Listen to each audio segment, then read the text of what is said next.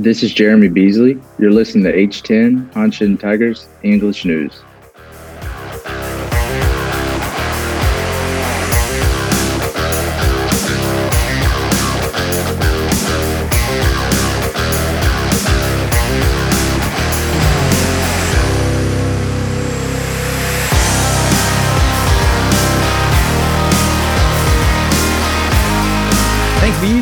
We are back with a fresh episode just for you, fellow Hanshin Tigers fan. That's right, we are fans of the Central League champs for the first time ever as a podcast or a proper recorded podcast, I should say. Welcome to episode 184 on this beautiful Tuesday, September the 26th, here in Nishinomiya, Japan. I'm the founder of H10 T Ray. Joining me from Hawaii is Sanjay. Aloha, brother.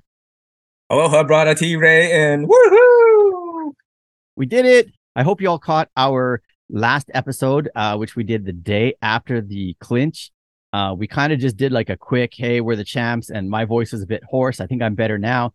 Um, but uh, if you didn't, I recommend that you go check it out. I think it was a pretty fun episode. It was very off the cuff, off, off the cuff. we didn't prepare anything in advance, but I think it went well. Well, anyways, Sanjay, on today's show, we are going to wrap up the 2023 regular season just a few days early because we're the champs and the last six games, they probably don't have much relevance. So, are you ready to give the fans their required dosage of Are HT de- dopamine? You better believe it, brother T Ray. All right, good. Well, so am I. I just got to loosen my tongue a bit. It's time for the rumors and news. Rumors and news. Rumors and news. So we'll start with the injury report as we've done uh, a few times. There are three guys that I would say are an important enough piece to the top squad puzzle that we're kind of waiting to see if they can come back and be part of the playoff push or not. The first one being our closer at the start of the season, Yuasa, whom we've mentioned a few times. He threw a bullpen on the 19th of September, so what a week ago today, and he's hoping to throw in some regular season farm games. The farm team has three games left. I think it's this Friday, Saturday, Sunday. So I don't know if he's going to get into one of those, but he's hoping to. And if not, the farm team actually has something called, as you know, Sanjay, the Phoenix League. Yep, And it takes place down in Miyazaki. Is that right? I believe so. Yeah. Yeah. And so they're going to face off against other teams, farm teams, and not just the Western League. And so these games don't count in the standings, but it's just a, a chance for the guys to stay fresh. And I wouldn't be surprised if some of our top squad squad guys end up down in the Phoenix League as well, just to stay fresh between the end of our season, October 4th, and the start of our playoffs, October 18th. Yeah. I mean, if I were God, I would send the whole starting lineup down there. Heck yeah. I mean, you don't have to give uh Nakano the full innings down there as well, but certainly just let him play, you know, a few innings a game or every other game or whatever. Yeah. Exactly. Yeah. So we're hoping that uh Ata Ata can come back um if he's doing well. You know, obviously the bullpen this year though has been the strongest in NPB. So I'm not saying yeah, we're fine without him, but in a way, I mean, unless he is going to come back and be his dominant 2022 self, I think we're good. I think so too.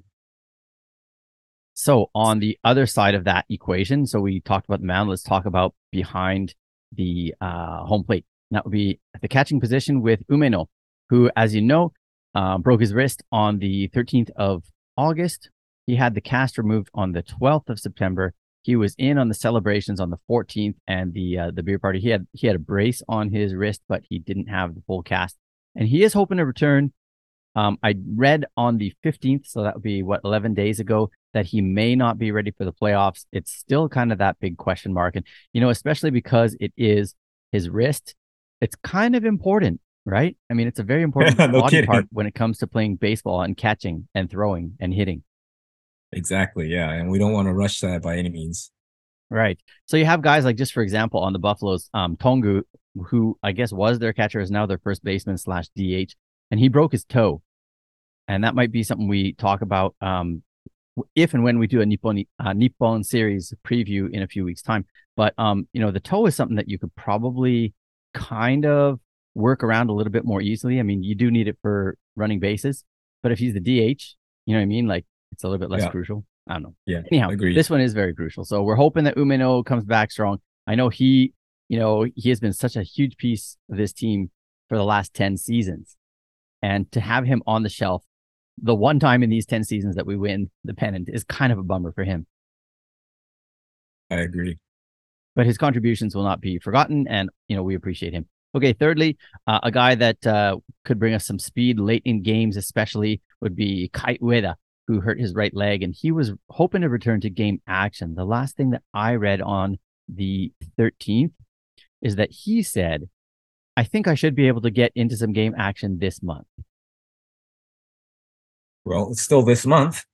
It is for another four days. And the farm, as I said, has, well, two games left this month and one October 1st. Um, but I don't know if there hasn't been anything in the news on him in 13 days. I'm kind of not sure it's going to happen. Yeah, it may not. But we still do have Shimada and we still do have Kumagai as excellent pinch runners. I think Obata, if he's not in the starting lineup, is also an excellent pinch runner. So we're actually quite strong uh, in terms of that part of the game. We'll make do. We'll make do. But once again, you know, this is a guy that's been with the team for nine seasons and has never played a huge role. But nevertheless, I mean, you'd like to see the guy at least contribute a little bit in the playoffs if he's able to. That's baseball, though, right? There's injuries. So, okay, speaking of uh, injuries and maybe slumps and stuff like that, let's quickly go through who's been called up and who has been sent down. So, the call ups Kajiya came up for nobody, and Aoyagi came up for Yuki Nishi on the 13th.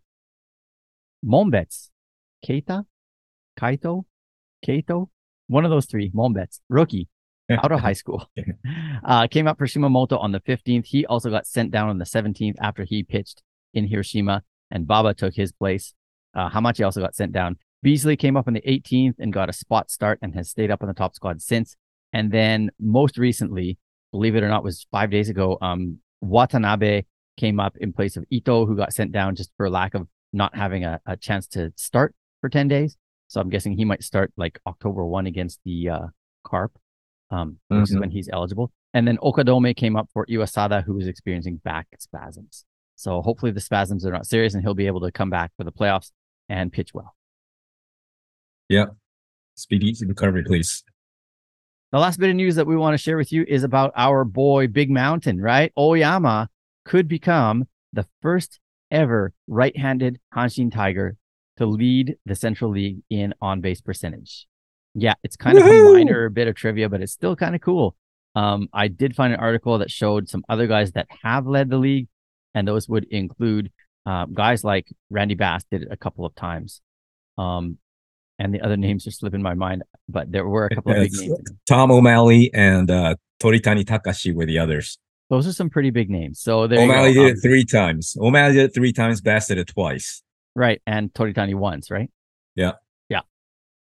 So, and I think um we have had that's right. We have had a right-handed hitter reach that 400 on-base percentage plateau before in Okada, but the year that he did it, he fell a few points behind Bass, who was tops.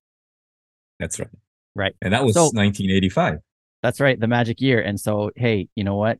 I'm feeling pretty good about 2023. So Oyama currently has a 403 on base percentage. That's as of Tuesday morning. So before Tuesday's game here. And right behind him, though, is Miyazaki for the Bay Stars.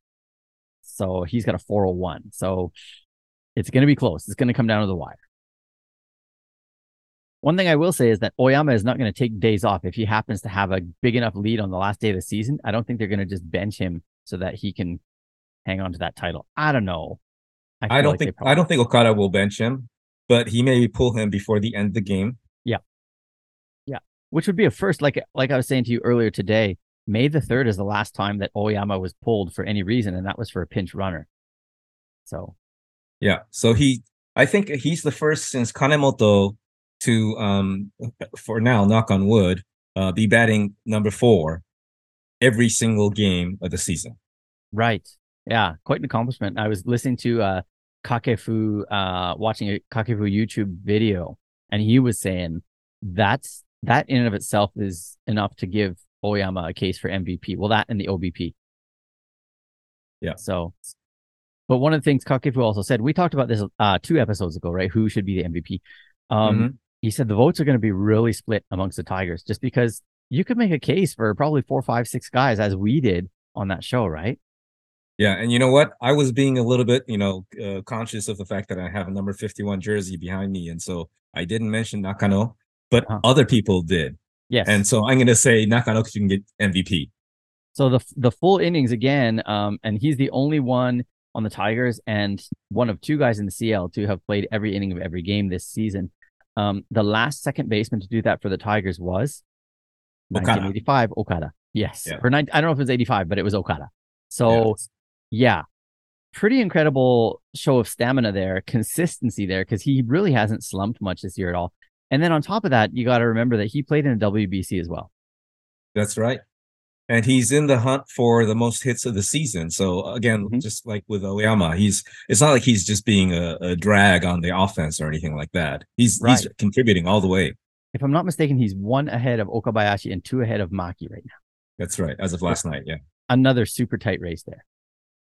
All right, let's talk a little bit about our that? friends who came to Japan from overseas in the import report. Did you hear something?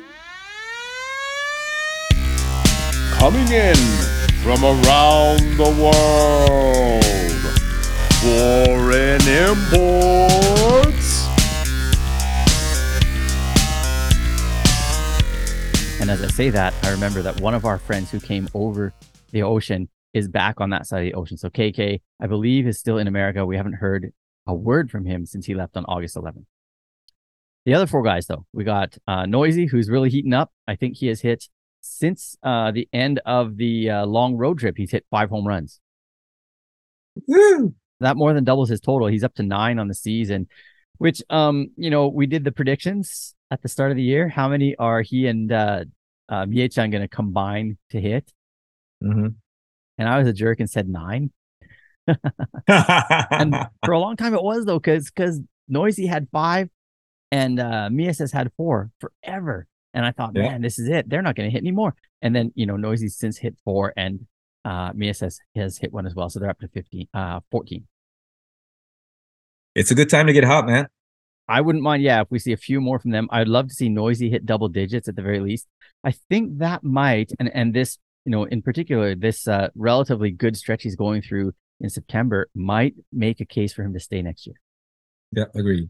And Mieses, I mean, he's seen very limited action. He did get to play yesterday and hit a dribbler of an infield single. But other than that, uh, no home runs from him. But he's still the mood maker. And we didn't. I don't.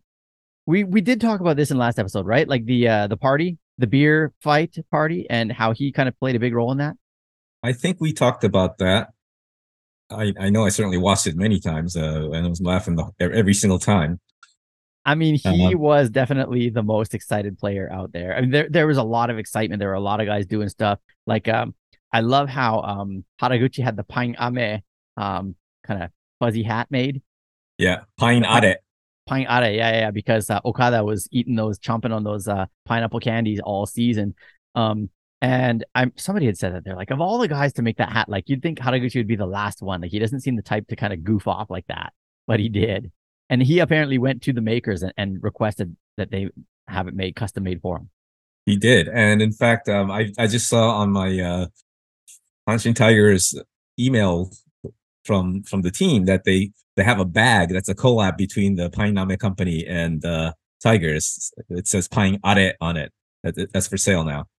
Well, I mean, you, you'd be a great fool if you were like the CEO of that company and you're like, now we're good. We don't need to collaborate with the Hanshin Tigers. I mean, the hottest ticket in town, if they come to you and say, hey, can we make some goods? You're like, yeah, sign me up. And so there you have it. Okay, so we got way sidetracked there, uh, but it was a good sidetrack. So Mia, Mieses, anyways, at the at the party, we're just going nuts, right? And then Okada, in his kind of victory speech, he said, I can't even think the best English words for it, but he basically said, Why don't you celebrate to the extent of your contributions to the team?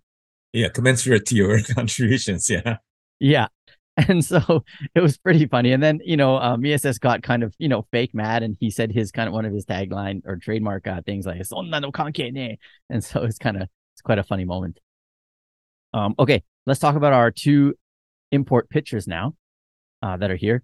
So Beasley, as uh, we heard him in the opener and we talked a little bit about him, he did get a spot start on the 18th and then he did pitch last night as well. So he's getting some innings in and he's doing quite well. I feel like he's got a decent chance at coming back next year as well.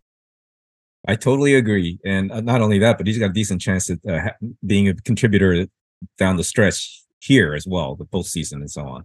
I mean, yeah, there's been talk of that that we need one guy that could be kind of the long relief guy that comes in in case a starter gets fatigued or gets you know lit up a little bit early and can do those extra innings. And you know, Bees threw five on the 18th, and then he threw three last night, so he's capable of going. You know, even if he were to come in like mid third inning, if you know if the uh, situation warranted that, he can pitch you through the seventh easily. Yep. Easily, So- Yeah, So good on him.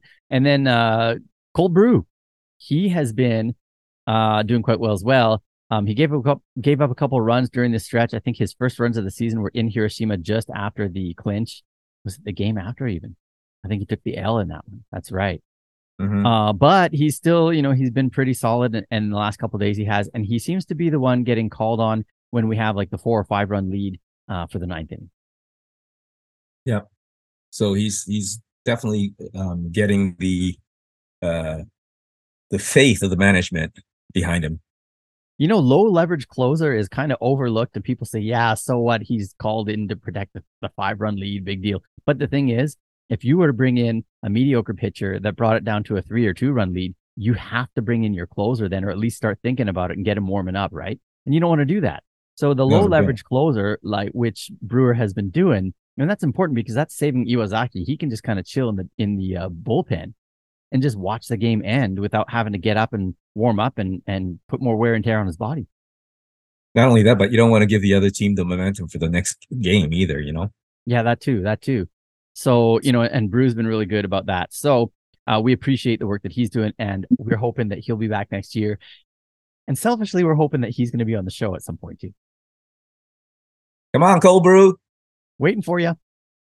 Before we get into recapping, let's thank some of our patrons, and you can join the fun and the party on Patreon.com slash the Hanshin Tigers. Here is who we need to thank for all that they do for us. We're going to start in Kyoto with JD, Tom Zilla in Osaka, Joe in Wakayama, Anita in Nishinomiya, Jamie in Okayama, Yana in either Osaka or Helsinki, Fran in the UK. I hope Yana is in Osaka now, by the way, so you can catch some action. Sean in Manchester, Jay in Minnesota, Rick, Ian, Blaine, all representing the great state of Texas. Shane Barclay of Japan Ball that just made their way through Japan. In fact, the final uh, people on that tour are still up in Hokkaido today, catching the last game of the tour.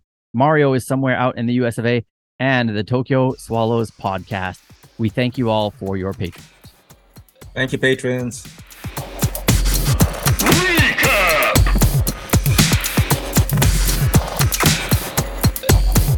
So Sanjay, we are picking up the recapping pre usual. I'm going to say the word, but pre pennant clinch because our last episode basically we talked about the game on the 14th, but we didn't talk about 12th, 13th, and we were riding an eight game win streak at this point, and the magic number was literally melting in the summer heat.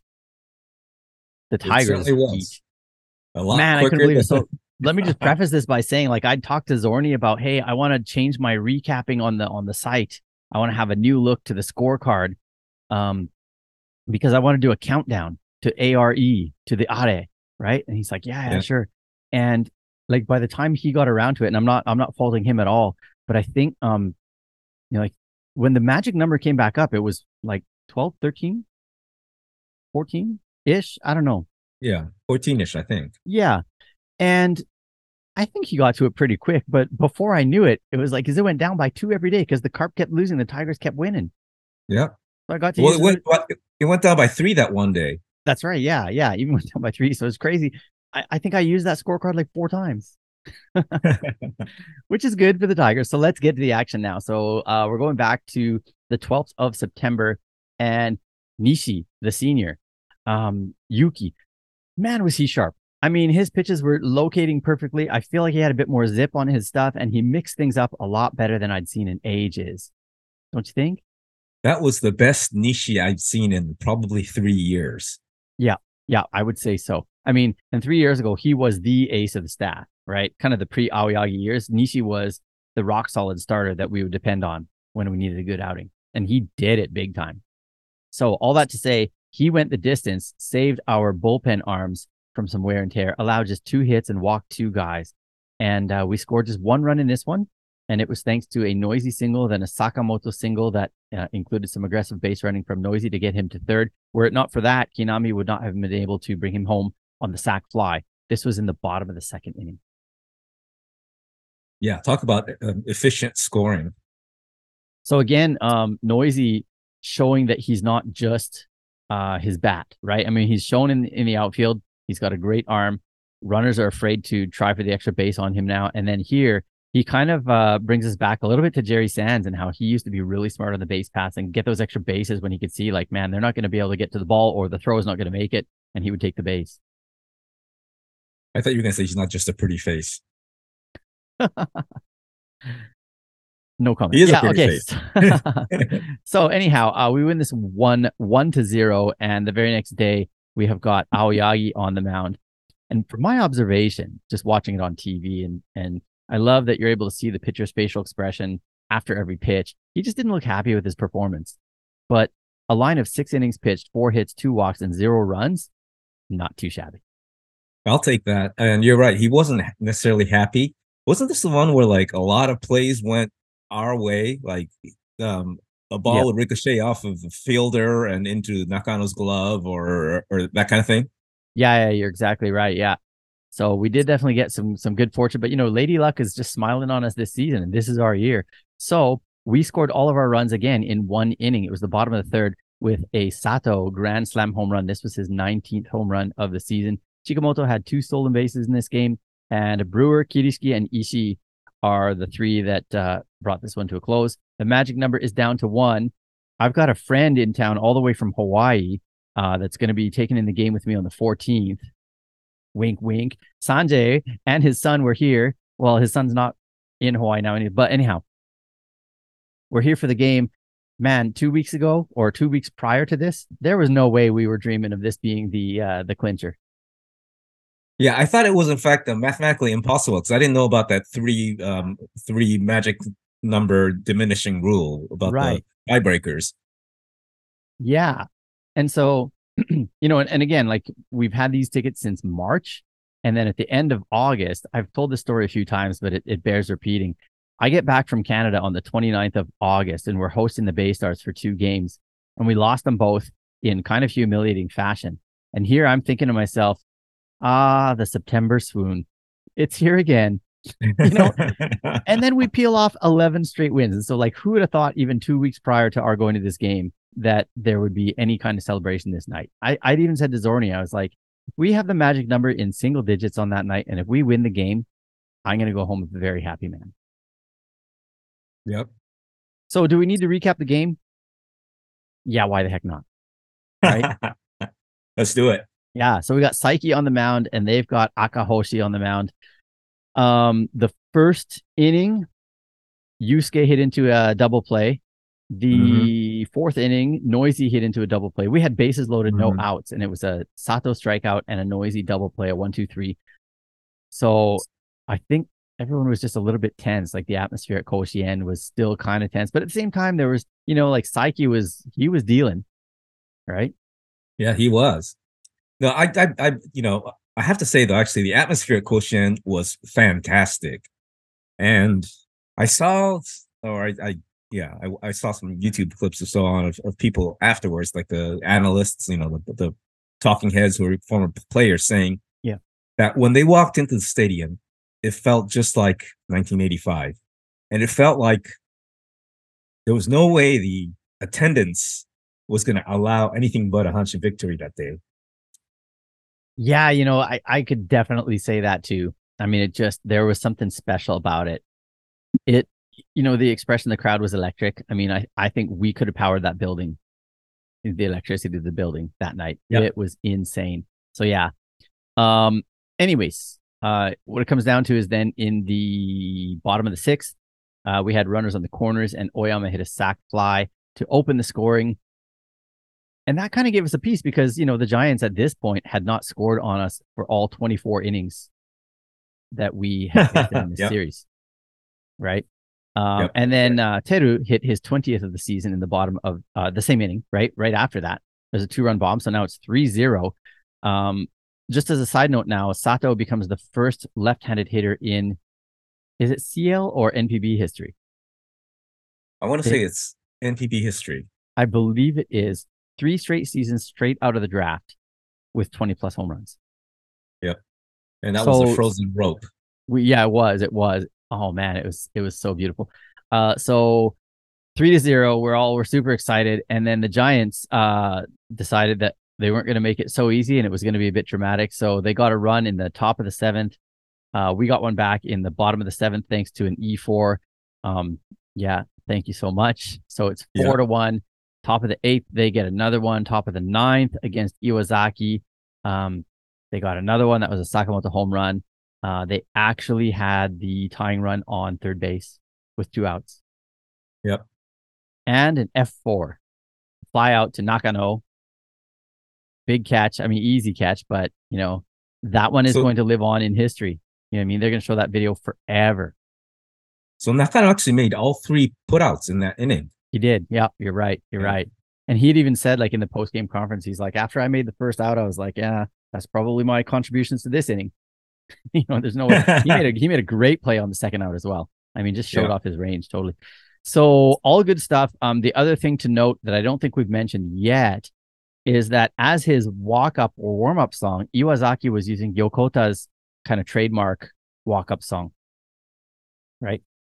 Yep. Um, that use the song, right? The Eiko no Kakehashi. Kakehashi, yeah. And so that was such a moving moment. And again, that's kind of one of those things that I mean, I'm sure Iwazaki was almost brown in the pants by, you know, the set third out where he's like, man, I can't blow this. I can't blow this. But you, you could just tell like the game is not going to end with a tie or a come from behind with the Giants. Like it's going to end for us. You know what I mean? Like that was just another kind of sign, right? So they do the doage for uh for Okada Kantoku, right? Six times for the six uh pennants that the team has. That's right. Um, and then they did the doage as well for Iwazaki because they kind of the, the final pitcher is called the Yusho Toshu, right? And so he actually had Yokota's jersey with him as they were hoisting him in the air, which was just an amazing, very touching scene. totally. I mean, this whole thing, right? I mean, it's hard not to get emotional just thinking about what a big moment this was and what an amazing year this was. So it's nice that, again, we win it at home. We sweep the Giants. We clinch against the Giants, which is the same thing that happened 18 years ago. And we did it on an 11 game win streak, which was our first in 41 years. That's amazing. I mean, just everything came together perfectly. We could finish off the whole episode of this show just talking about this this game, but I, think we're gonna move on. But I just will say this: it's it's a darn good thing that they clinched it when they did because, well, for one, Sun TV was the broadcasters here in Kansai, and they are known to broadcast the games from start to finish, and so they basically were running the broadcast like from 6 p.m. through the end of the game through the doage, the interviews, and they even did like the uh the Yusho party that the team had. So they were on the air until like 2 a.m. Showed it off. I all. think they they hit like some kind of record for excuse me there uh, viewer ratings 20 something percent as the highest they've ever hit. Would not surprise me one bit, and they deserve it because they are the harding hardest working uh, broadcast team in Japan. I would say they're outstanding. And so all that to say as well, though, that the next day we're heading to Hiroshima, the very next day, so no days off after clinching. And Hiroshima is of course known for basically blocking out broadcasting. And this game was not available on regular broadcast TV in Kansai. And so people were starting to kind of, uh, you know, what I mean, get a little bit nervous, like, oh, if that ends up being the clinching date and it's not on TV, like that's going to be a huge deal. Ah, Unfortunately, it wasn't. good point. So, anyways, um, let's breeze through the rest of the recaps because they're not hugely important, but we'll just give you some just just hit on some little things. So we lost the day after the Yusho. We had th- our, our bottom three hitters were all um new guys, if you will, right? Oikawa was the starting pitcher. Obata was the shortstop, so not new. But then at catcher, we had Sakaeda, I believe, making his Mhm. first appearance as a catcher for the team. Um, this one went back and forth, and it was in the bottom of the eighth that we lost it on. Uh, Kajiya gave up a run, but um, I think the guys put up a great fight. Like scoring five runs hungover, or just sleep deprived, or having traveled. You know, like they traveled probably early Friday morning after not sleeping much. Whatever, they put up a great fight considering Yeah, exactly. against the team that probably wanted to show us too. Well, a they're fighting for second place. B they want to show us that hey, you better look out because come playoff time, right? But they didn't really prove Mhm. much in that game. In the next game, they proved even less so because the Tigers demolished uh, Morishita, their one of their ace pitchers. So Noisy hit two home runs in this one. Um, Sato and Sakamoto got some good hits in the top of the first. Um, and yeah, Brewer allowed three runs in this one. One of them was earned, and the team made four errors. So I guess maybe a little bit of the hangover was showing up the day after. But we won nine to three, nine to three win. So we leave Hiroshima with a split series there. Not too shabby. Comfortable. Now, what has me feeling a little bit concerned is the next series at home against the Bay Stars. 17th Sunday, uh, Murakami went six shutout innings, and then Ishii and Kirishiki were good. Brewer gave up a home run on the first pitch that he threw, and that's it. He's the losing pitcher because um, we lost one to zero. Yeah, That was uh I was a little concerned as well. And the next day we lost three to two. I was in attendance along with Japan Ball. Very limited offense in this one. In fact, it was one to one going into extras. Beasley started through five shutout innings. Um, but Maki, uh, the Bay Stars all star hitter who seems to just come out when it's uh, Tigers games more than against anyone else. Top of the sixth and top of the tenth, he uh, gave them RBIs. Um, but Oyama with a solo home run in the bottom of the tenth, and so it looked like we might be able to uh, pull off a comeback. We actually had the tying runner on base, but we lost three to two. So what concerns me now is that we've lost five straight against the Bay Stars at Koshien. Very concerning. Now, granted, these two didn't really matter, and we probably didn't put out our absolute 100% best lineup, or the guys were not completely psyched up for it. But nevertheless, you know, if the Bay Stars advance to the final stage, and even if we have the one game advantage, I mean, they've just shown that they can beat us in our ballpark, no problem. So we're gonna take your advice and just not pitch to Maki ever again. Yeah, please, please, please. I mean, honestly, you don't have to give him Barry Bonds treatment or Shohei Otani treatment or whatever, but you can, and I would be okay with it. Okay, so our last two home games of this stretch, and in fact, we only have two more home games left on the schedule, came against the Giants, and we beat them four to three um, in the first one on the twentieth. So it was kind of a, oh yeah, their Sakamoto did a G four RBI, then our Sakamoto did a G four RBI. So the, the score is one to one. Knocking out with an RBI single, bottom of the third.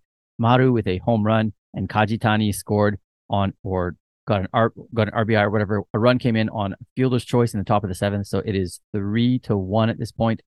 Uh, but or is it three to one or was it three to two? Three to two, three to two for them. Uh, Noisy with a two RBI single in the bottom of the eighth. So we took the win, four to three. Uh, Sato with three hits in this one, and Chikamoto with his twelfth triple, which is the most triples in the CL since Nagashima in 1960. That's a long time ago. Not even you were born then. Not even I was born. as you like to say. Yes. there you go. okay. Well, the next day, uh, it's our last game against the Giants this season. We are, oh, I didn't mention that was our 18th win of the season against the Giants, which is uh, the best we have ever done in a record, yeah. against them. So we're 18 5 and 1 going to this one. It would have been nice to make it 19 5 and 1, but we lost the last one. Aoyagi was good through five innings, but he gave up the ghost in the top of the sixth. Uh, Maru with an RBI single, and then Oshiro with a grand slam. So it's five to nothing. And the Tigers did nothing until the bottom of the ninth. The good news, I guess, if you will, is they did it against Taisei, who is, you know, the their closer who's been hurt much of the year, and he was also part of um, the WBC team. So he's a great pitcher. And uh, hit a whole uh, solo home run, solo home run, and uh, Sato hit a two run home run. So it was five to three. They actually had to swap Taisei out. He did not record a single out. And uh, the tying run was uh, at the plate when we lost. Yes. Yes, exactly. So there was opportunity there for a miracle, but it's okay. Um, again, I think it's okay seems to be the uh, the mantra that we've got going for the rest of the season because it really doesn't matter that much. Um, Yeah. so we're heading out to uh, Yakult Land uh, to drink some yogurt drinks uh, at Meiji Jingu. Rained out on the 22nd, and again, Mieses was the party there because in the midst of the rain, he was uh, running the bases and sliding headfirst into the puddle-soaked tarps. So apparently, it's the first time in, at least that the uh, announcers ever noticed that the visiting team player was entertaining the crowd that way in the rain out, as opposed to the home team player. There you have it. So, uh, but you know what? We love Mie-chan. We love what he does as far as that goes. And so, Everybody loves him. Yeah. Yeah. Well, you know, Jingu does tend to bring out the best in our hitters, and that's what happened the next day. Um, so Nakano with an RBI double and Noisy with a two run home run in the top of the first. I think we scored four runs there because there was a wild pitch. Um, Oyama and Noisy and Sakamoto with RBIs in the top of the third, and then Otake with an RBI in the top of the fourth. I might have gotten that a bit wrong, but Otake Yeah. served up a couple of home runs, uh, but still went eight innings and allowed just the three runs for win number 12. Yeah, way to help yourself, Otake. Yeah, and so he doesn't have the most wins in CL because of one of the Bay Stars pitchers, and he doesn't have the best win percentage, but he could get that best win percentage um, if he wins his next start and if the Bay Stars starter loses tonight to the Giants. I can't believe I'm saying this, but go Giants. so wait, can we start calling Otake Big Bamboo, or is that not cool? Big Mountain and Big Bamboo. Why not? Why Yep. not? I like that. BBB. All right. Let's go on to Vantelin Dome, where we are historically poor and we've been unusually great this year. But we end the season, um, and this this ballpark again is just true to form. Our guys combined those two in those two games to score one run. Um, on the 24th, it was a 0-0 tie, which is the Tigers' first one of this year, but the Dragons' second one of this year. And uh, Saiki went 10 innings of shutout ball, throwing his heart out because he had a shot. If he had won this one and then he wins his next start, he had a shot at 10 wins. Double digits, yeah. Right. But That's um, studly by Saiki, man. man, he was amazing. But the, and the team had chances, I think, in the top of the ninth, 10th, and 11th and didn't cash in, which is really unfortunate. Yeah, Okada was a little bit displeased at that. But that's the voodoo of Vantelin Dome. I mean, it tends to be like that to us, or we tend to be like voodoo. that. there. I like that. Yeah, Vantelin Voodoo. Uh, the next day, Sato opened the scoring for us on top of the second with his 22nd home run of the season. Murakami um, went five innings for us. And in the bottom of the second, um, their shortstop, who has the weakest swing I've ever seen, um, I think he muscled one over the shortstop or over second base Over second base. into super shallow center field and two runs scored. And that was the end of it. Two to one loss. And as I said earlier, Bees went three innings of shutout ball in this one. So good on him. So we only had to use the two pitchers. And Murakami um, reached uh, the regulation regulation number of innings uh, to qualify for a title. Correct. And he will. I mean, there's almost no way that he doesn't win uh, best ERA. Yay! And maybe rookie of the year. I wouldn't even say maybe. I think that's a lock. Yeah. The rookie of the year is a lock. And I think ERA is also a lock. I mean, you, you, can't go wrong with an ERA in the ones when nobody else in the CL does, has it. Yeah. I think uh, Yamamoto has it in the PL and he might be the only one there. So if you're in the same company as a guy that's going to the majors this offseason, you're doing something right. Here, here. So, okay. Let's talk a little bit about our all star manager now, shall we? Are they?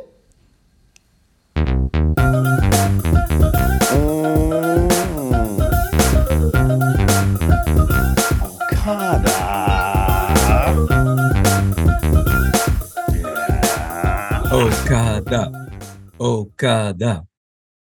I love the Okada chant that we heard at the uh, the game we were at. Yeah.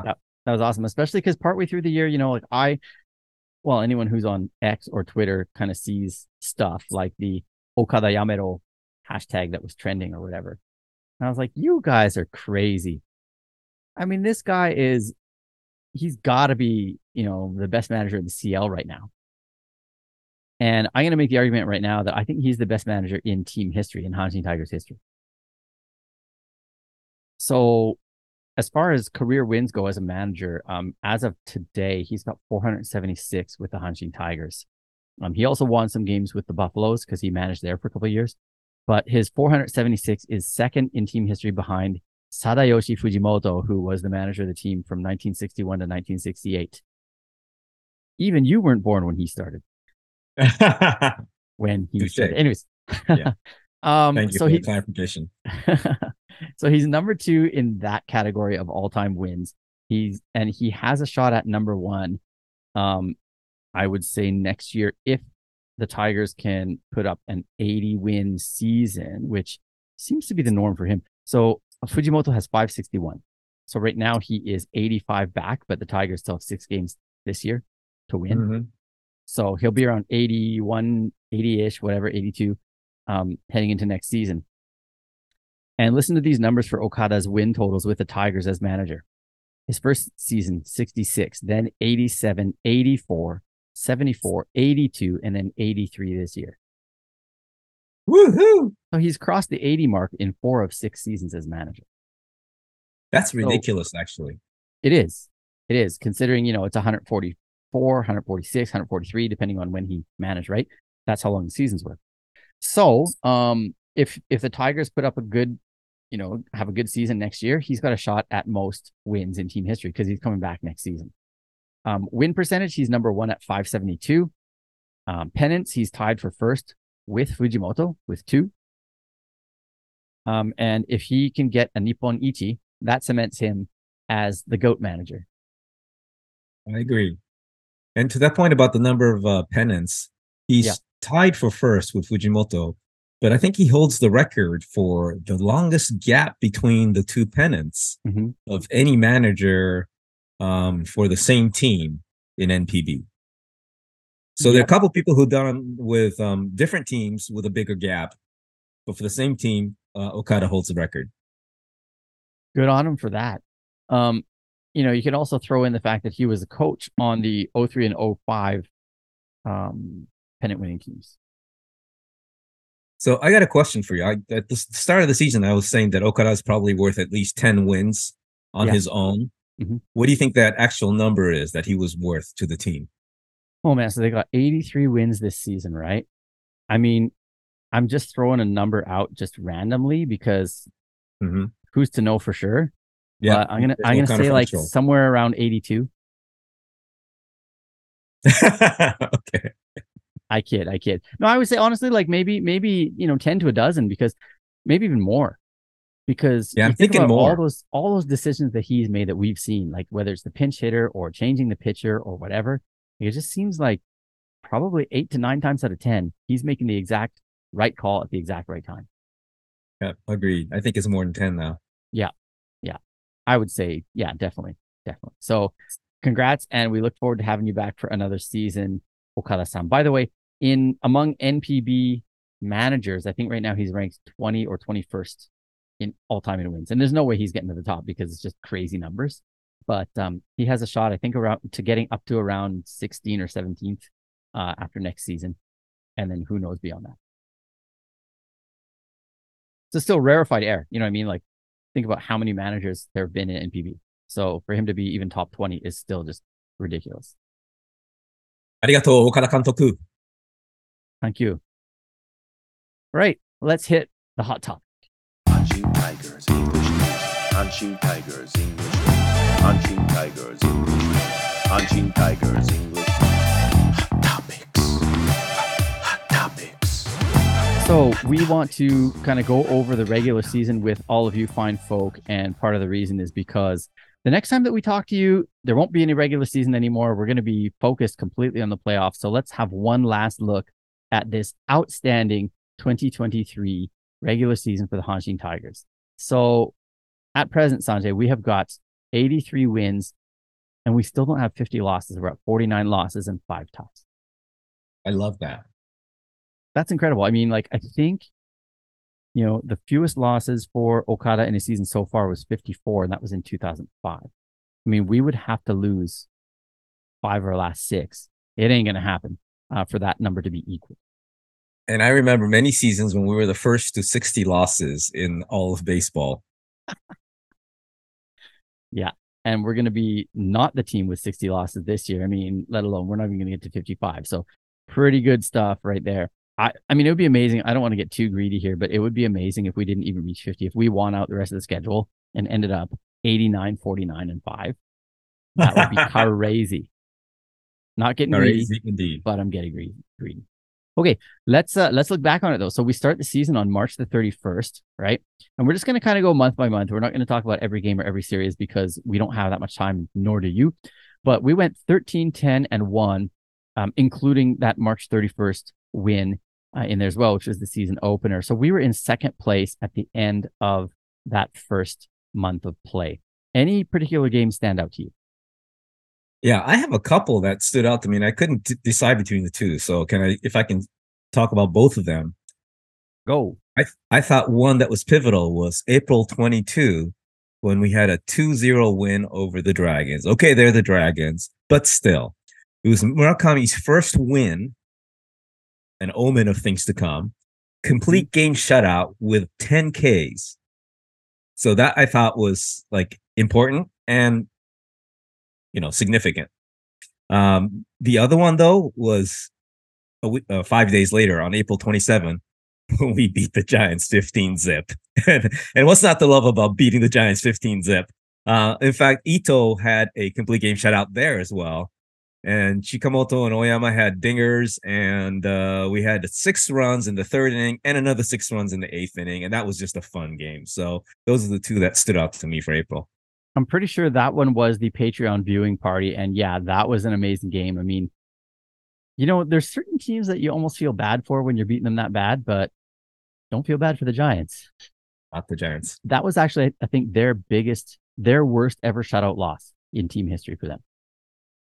So I'm pretty happy to have been on the winning end of that. Um, I'm going to highlight two other games for you, um, just because I can. One would be opening day, just because for me, opening day is always super exciting, and especially when it ends up being a winner, which of course for us it was.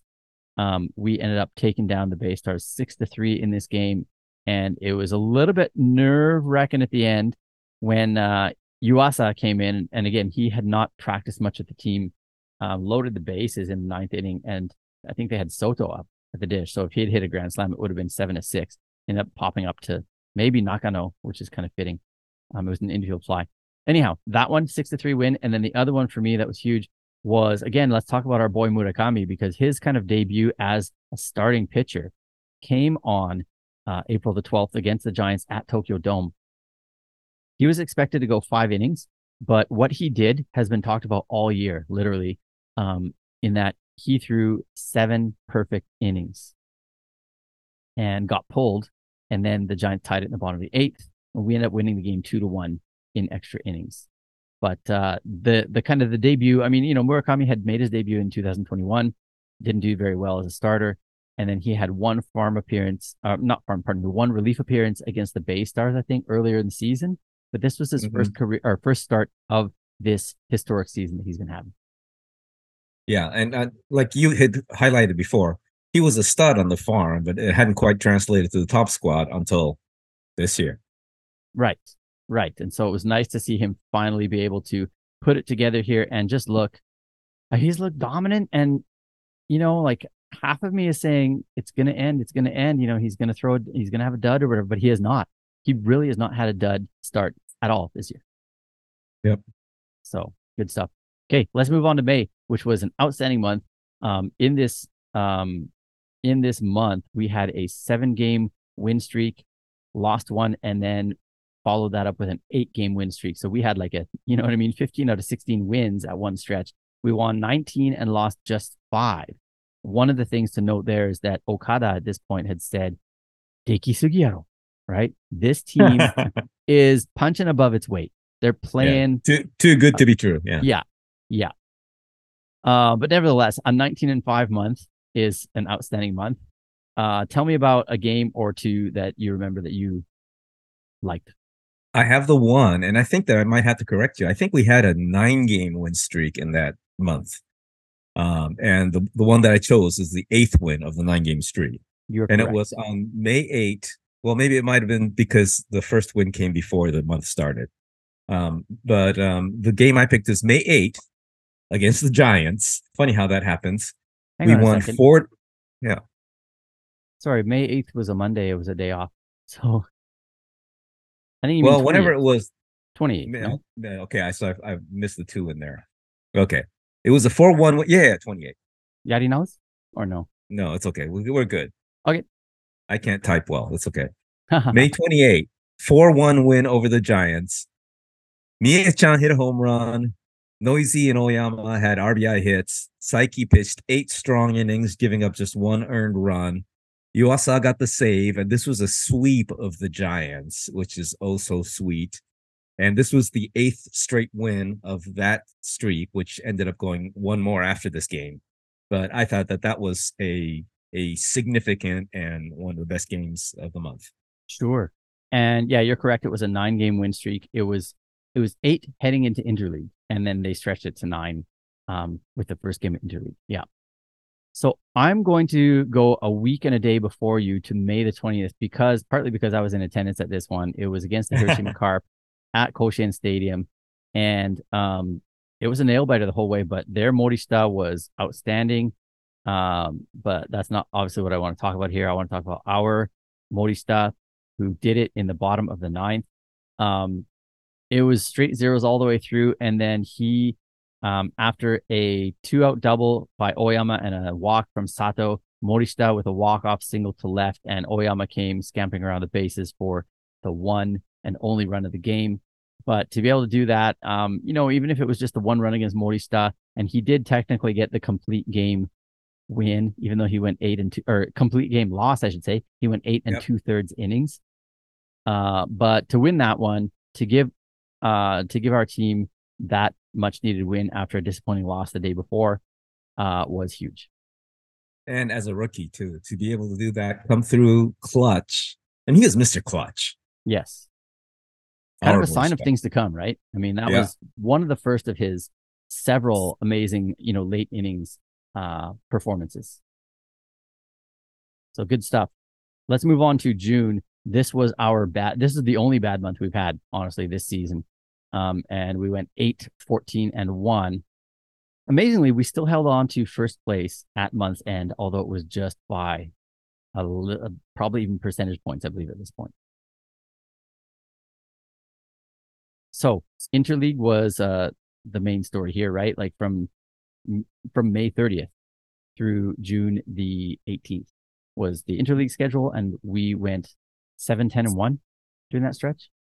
Yeah, wasn't that good? No, it wasn't. But amidst that, there was quite an outstanding game, was there not? Well, the one I picked was for the best game was on June 4 when we beat the Chiba Lotte Marines 2 to zip with Saiki getting his fourth win, a complete game shutout over the Reiwa Rocket, Ro- Roki Sasaki. Uh, Oyama RBI, Umeno home run. I mean, that's a, a classic, well fought battle against a strong team, and the good guys came up on top. The amazing thing is that Oyama RBI in the bottom of the sixth was our first hit of the game, right? But Yeah. what went really well in this game too was that we kind of made sure that we went deep into counts against Sasaki. I think you know, like the the scouts and the coaches did a good job of putting together a game plan and saying, "Look, just throw out the low strikes. You know, what I mean, just let them go, and if they're balls, they're balls. If they're strikes, take them." And what happened was that his pitch count went up. He did walk a few guys, and then he was pulled after the sixth inning. Yep. So Good yeah, that planning. that one hit Yeah. was enough. Um, and Nakano I think got a uh, stole a base. Uh, he walked, he stole a base, and then he advanced to third on a wild pitch. Uh, before the Oyama RBI. So, so we scored on one hit. Yes. And Saiki again. Let's again talk about how great he was on this day. He went the distance, uh, allowed just three hits, and struck out twelve Marines. Go Saiki. So honestly, this was the most exciting series of interleague for us, not only because of that game.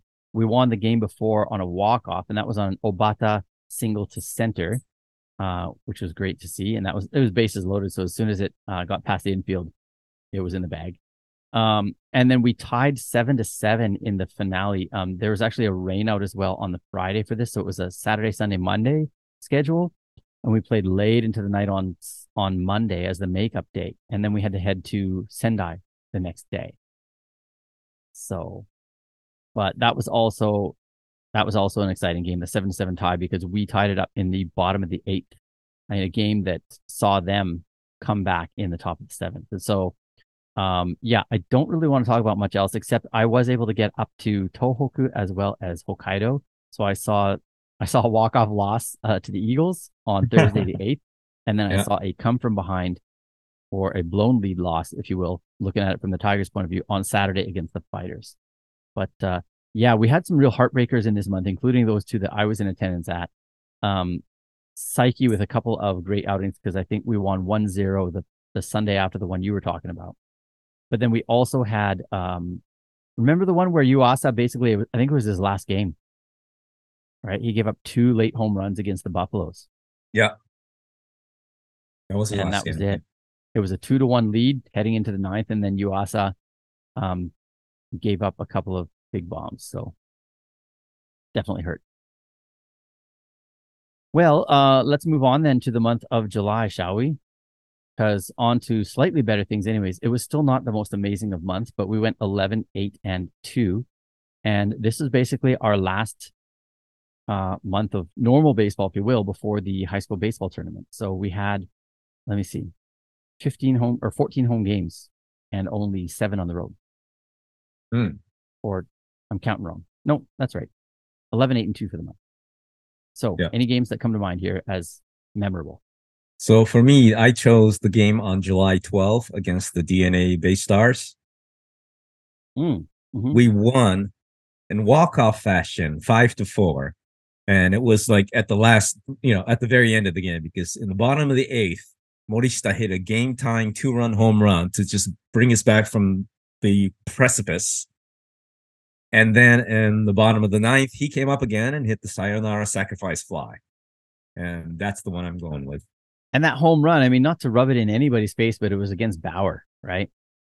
Who? Kind of made it that much more special. Yeah.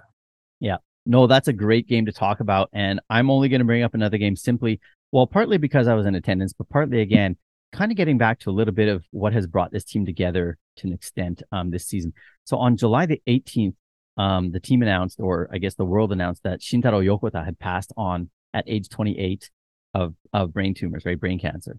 And Yeah. the team decided to have their kind of memorial game. It was the very next home game that the team had, which was the 25th of July against the Giants at Koshien Stadium. Uh, I was fortunate to be in attendance, and the team again just kind of came through uh, to win one for Yokota, right? Um, and it really came together on an Oyama two-run home run in the bottom of the sixth, and that was against Sugano. So that made it doubly sweet to do it against him. And, you know, Oyama again doesn't have a ton of you know connection with Yokota, except as we'd mentioned several shows ago that they shared. Uh, they were in the dorm, the team dorm together, and so they did kind of have Yeah. those interactions. But to win that game that was dedicated to Yokota was huge. What I'm gonna do is I'm gonna post the video of um Iwazaki coming on in that final game on Facebook. Uh-huh. Okay. It's pretty special. Yes. Yes, definitely. So Toraban, I think, probably did that video. They're they're always Uh, It was like together Hanshin amazing. Tigers, yeah. Um okay. So uh the month of August now. We're really starting to roll. This is a month that usually we just just try to get through. But man, in that long road trip of 23 games, we went 18 and 5. And then as I alluded to earlier in the show, we we lost two straight to the Bay Stars at the end of the month. But an 18 and 7 month, nevertheless, giving us definite hopes for a pennant because of how we did in this month. Again, we had a 10 game winning streak uh, during this. Well, it was during the long road trip, but it, that 10 game streak um, also included three straight at Kyocera Dome. But uh, I was away for much of the month, so I'm going to let you kind of choose what game you thought was best, and we'll leave it at that. So I'm gonna go with the game against surprise, surprise, the Giants again on August 26th. We win nine to six. Sato hit his number 15 dinger. Kinami hit his first home run of the year, which is a grand slam. He also went three for four that day and had six RBI. The hitter, the number eight hitter from hell for the other team, the most feared. Um, you know, there's the argument for him being MVP. Yeah, for real, for real. And so this was actually this gave us five straight wins against the Giants at Tokyo Dome during this month, which is also just super. I mean, it's just great for the team. So again, I wasn't here for most of the month, so we're just gonna, you know, breeze through that. And then, um, also as I said earlier, you know, we ended the month with two losses to the Bay Stars, and th- this team is notorious for having very poor September's, and so you know, you'll have to forgive me for saying here we go again, but uh, no guy, 11 straight wins to start the month of September, uh, a month that currently, um, I'm not really good at counting. We are 14 and one, two, three, four. 14, 4, and 1. 14, 5, and 1. Yeah. Doing five and one. I think. 14, 5, and 1. We got five games left, including October 1st, and then one on October 4th. So six games left. But having ourselves a month, and uh, obviously the game of the month, and there can be no disputing this, I don't think, would definitely be the clincher, the Ade. September the 14th, right? This is the earliest Tigers have ever clinched um, the the pennant, and to be able to do it in such a dramatic fashion. We talked about it during the recap, so we won't go into much detail. But just being there, you know, to to see it was amazing. We made it happen. Yes, yes, we did. Well, I think, you know, most of the people that were there in attendance with us are probably listening to this pod as well, and they're probably nodding their heads in agreement as well.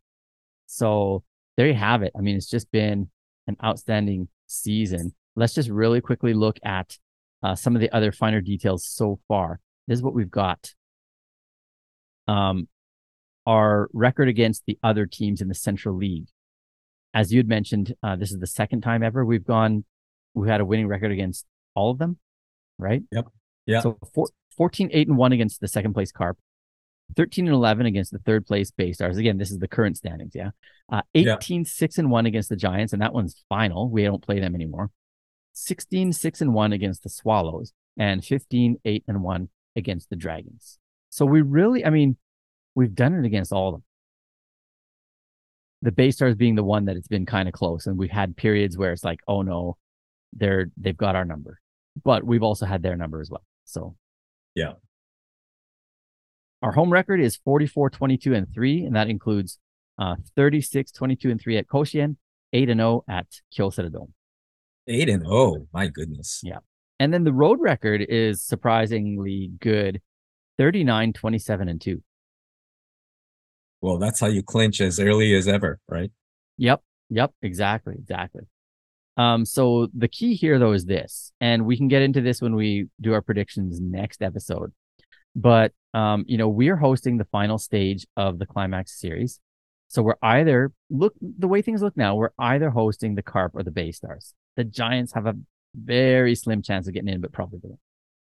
So at Koshien against the Carp so far this year, we are nine, two, and one. I shouldn't say so far. That's that's a done deal, right? Nine, two, and one. Yeah, I like that. Yeah. And against the Bay Stars at Koshien, actually, we are only five and five because we swept them at Kyocera Dome at the start of the season. So if we just count Koshien, it's five and five, and that includes losing the last five. I don't like that. No, I don't like that either. And that's why, besides the fact that Bauer might be coming back in time for the playoffs, that's why we really need to root for the Carp. And that's why I'm rooting for the Giants to still pull off the miracle and uh, shove the Bay Stars in a fourth. Yeah, I'm with you on that one. I'm with you on that one. Go Yeah. Giants. Indeed, indeed. Okay, well, let's jump into just a tiny wee bit of predictions. What's gonna happen? What's the record gonna be? What's gonna happen? What's the record gonna be? What's gonna happen? See the future? Yes, they can. Check it out. H10 predictions. See the future? Yes, they can. Check it out. H10 predictions. What's gonna happen? with the record So Sanjay, um, really, we don't care to predict who's going to win the next six games for the Tigers. Although I'm going to say four and two. Um, how about you? Four and two sounds good to me. Okie doke. So that then it shall be done. Um, but what I really care about is this because, as I said, we're probably going to be coming back at you all um, on, I'm guessing maybe the 16th, 17th, 18th, right around in there before the final stage. We're going to do a series preview of the final stage. So the question then in the predictions is who's it going to be that we're going to be facing? Um, as as we've mentioned, the Bay Stars are in third place, the Carp are in second place. That might switch. That might swap around. It might go the other way um, because the Bay Stars aren't that far behind and they have games in hand against the Carp. Um, the current record in their head-to-head, which I think, are not current, it's done. They've finished their uh, season series. The Carp have won 14 and lost 10, and they tied one. And the good news, if you're rooting for the Carp, which I kind of am, is that the Carp are seven and five, both at home and on the road against the Stars. So, who's it going to be, Sanjay? I'm totally rooting for my man Arai-san. Carp. Go Carp. Go Hiroshima Carp. Yeah. Um, power. I don't cheer for the carp very often, but I am cheering for the carp. Unfortunately, though, I kind of have a bad feeling about this that, you know, the Bay Stars, again, it does partly depend on if Bauer is back and ready. If he's back, I think they've got a huge advantage because he really has been a good pitcher since he figured out NPB, um, since he got over that first, you know, four, maybe four starts that he had that were quite bad. Um, and if he's ready, I would assume they'll go Bauer game one, and then either Imanaga or Azuma in game two. And either of those guys is a pretty good number two pitcher. And the reason they do that is because Bauer has shown that he's able to pitch on short rest and he would be ready maybe even for game two of the final stage, just depending on scheduling and stuff. Right. Which would mean they would only have to use a weak, quote unquote, weak pitcher for one game um, if they win. And so I'm, I'm scared. And then we, you know, they've also got Maki, they've got Miyazaki. I think they have a more dangerous hitting lineup. And I think they have more dangerous ace pitchers than the Carp do. I don't like the Bay Stars. I don't like the Bay Stars, and that's why it hurts me to say I think they're going to win. Ouch. Sorry. But it doesn't matter because this is our year. And as soon as they come to Koshien, they're crumbling. We're crushing. That's There my fearless prediction. Okay. Well, that's a wrap for another episode of H10. Thank you all for tuning in. And if you haven't gotten your fill of us, you know where to find us, I think, by now. And if not, I'll list them off for you real quick. Patreon, the website, that's www.tigers.com, Twitter, X, Instagram, YouTube, Facebook, daily sports column in Japanese, and all those details are in the show notes. Special thanks to Infraction for the theme music and show, once again, for mixing the show for us. Thank you, Sanjay, for joining for this good time episode. Thank you for having me. あれやで、あれやってもうた。あれやってもうた、それ What's next? それこれそれ This. これ Yes, we're going for it, but we will catch you all next time for a preview of the final stage in about three weeks' time. Let's go, Tigers! Go 阪神